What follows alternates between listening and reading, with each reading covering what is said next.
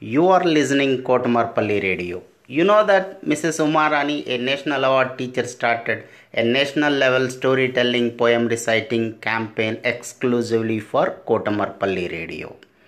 As part of this, Sahithi, a fourth class student of Trinity High School, Choutuppal, telling you a beautiful story. Listen and enjoy. Hi, I am Sahithi, 4th class, Trinity High School, Choutuppal.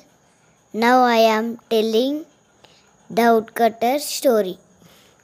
There was a poor woodcutter. One day he was cutting a tree on the bank of a river.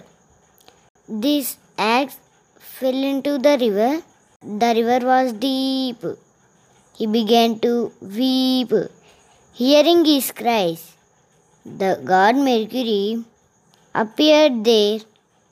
He asked the woodcutter why he was weeping. The woodcutter told him his sad story.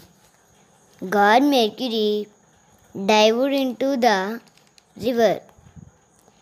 He came out with a gold axe the woodcutter said, It is not my axe. Again, God Mercury dived into the river. This time, he came out with a silver axe. The woodcutter said, It is also not mine. Then the God Mercury dived again and brought an iron axe.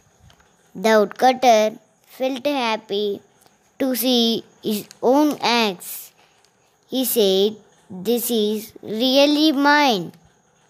The god Mercury was pleased at his honesty.